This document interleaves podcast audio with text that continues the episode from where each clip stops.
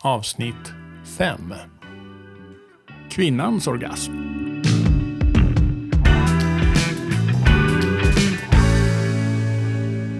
När vi pratade om mannens orgasm så frågade vi ju hur min orgasm, hur din orgasm påverkar min orgasm. Hur är det för dig då när jag har orgasm och kommer? Mm, jag vill ju gärna komma tillsammans med dig. Så jag uppskattar ju de här stunderna när du säger kom igen, nu kör vi. Eller liksom, nu är jag på G, nu vill jag vara med. Åk med mig liksom. Så på det viset så kan ju jag tycka att det blir ännu mer njutning när vi kan dela de där stunderna. Och vi har varit fantastiska på det hela vårt sexliv tycker jag. Att faktiskt komma samtidigt. Även fast det inte är en sån här grej som är jätteviktig enligt alla texter och sådär. Men mm, sen kan jag ju bli jättefrustrerad också. Om du inte säger till. Och så får du orgasm och utlösning. Och jag inte fått det. Då kan jag bli lite mer frustrerad. Du är lite mer accepterande. Jag är lite mer frustrerad. Ja, vi har väl haft tur som har haft ungefär samma timing så ofta kunnat komma samtidigt. Det, det är trevligt. Ingen, inget måste naturligtvis, men det, det har funkat bra för oss. Men vad kan du få för orgasmer? Du, du har ju en hel repertoar om jag har förstått rätt.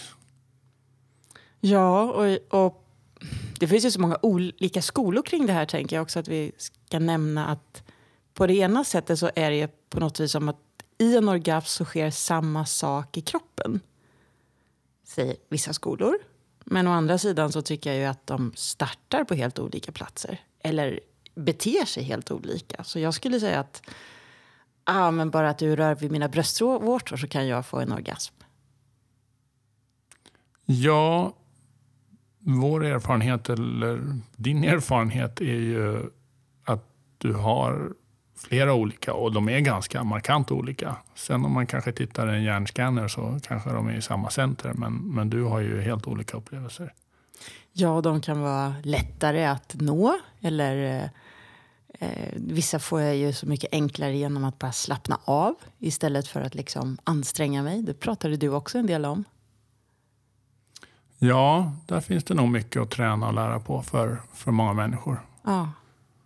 Uh, jag tror den, den unga mannen eller det unga parets uh, sex är väl på något vis att man gärna bygger upp, upp, upp och, och mer, mer kallar det anspänning eller liksom det är ganska spänt och en, en, jobbar mot ett klimax och sen, sen blir man klar.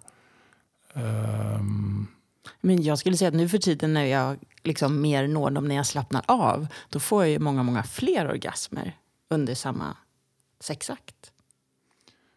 Ja, där har ju vi gått framåt.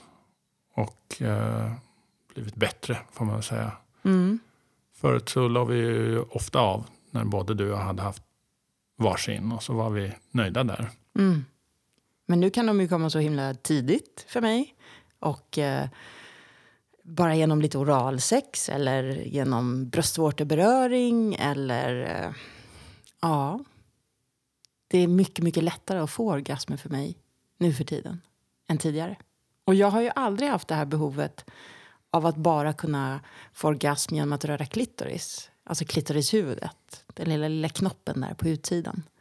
Det har ju varit lätt att få orgasmer men jag har inte behövt vidröra den hela tiden, vilket jag har förstått att många andra kvinnor behöver göra. Så självklart ska man göra det man behöver göra för att få en orgasm. Men ja, jag vet inte om jag har turen eller om jag har tränat så mycket med dig nu här att jag inte behöver det. De kommer när jag slappnar av. Sen finns det en del kvinnor, främst kvinnor skulle jag säga. Det finns säkert en del män också, men, men eh, mer känt kring kvinnor som inte kan få orgasm överhuvudtaget. Eller har väldigt svårt, eller kan bara få det med leksaker men inte med partnern. Det finns ju en del problem där. Mm. Och jag tänker att det är jätteviktigt att onanera och ta reda på vad är det som gör att jag når orgasm och verkligen undersöka sin egen förmåga till det. Och varför inte onanera tillsammans då? då? Alltså nå orgasm på egen hand fast bredvid sin partner. Det tycker jag också är väldigt fint när vi gör. Så ja, det är, men jag tolkar det som att det är många, många fler kvinnor än män som hamnar i den sitsen, tyvärr. Och där tror vi att mycket av det sitter i huvudet, förstås. Man kanske inte är i en bra relation, eller det kan vara... Ja, det kan finnas tusen anledningar, men eh, nu pratar vi om orgasmer istället. De som kan få dem och vad, vad det finns. Mm. Sen finns ju de här fontänorgasmerna. De var ju du helt så här dille på. Nu måste vi träna, det här måste vi klara av. Ja, det tog, vad tog det? tjugofem år höll jag på att säga. Inte riktigt, men eh, eh, ja, vi fick träna oss fram till det. Och det där lite... handlar ju verkligen om att släppa taget. Ja, det var, det var en spännande resa. Och de verkar skilja sig väldigt mycket åt, åt människor, mellan människor också. Eh, och en del kvinnor får alltid orgasm vid utlösning, alltså fontänorgasm. Samtidigt, ja. Samtidigt, men du är inte alltid där till exempel. Nej, verkligen inte. Alltså, de första gångerna jag fick den här fontän... utlösningen så fick jag ju verkligen inte en orgasm samtidigt. Det var inte ens i närheten, utan ibland var det bara en, en skön känsla men inte en orgasm. Men nu, nu kan det ibland inträffa att det kommer. Ja, sen har ju vi en annan rolig grej som jag inte vet om någon annan gör heller. Men, någon måste göra det. Ja, säkert. Mm. Men du kan ju få orgasmer utan att vi... Ja, du kan ju få dem när vi går i skogen också för den delen, men... Men när vi eh, kanske har haft varsin orgasm eller ja, oftast är det så. Och eh, vi ligger bredvid varandra och eh, jag fortsätter att leka med mig själv och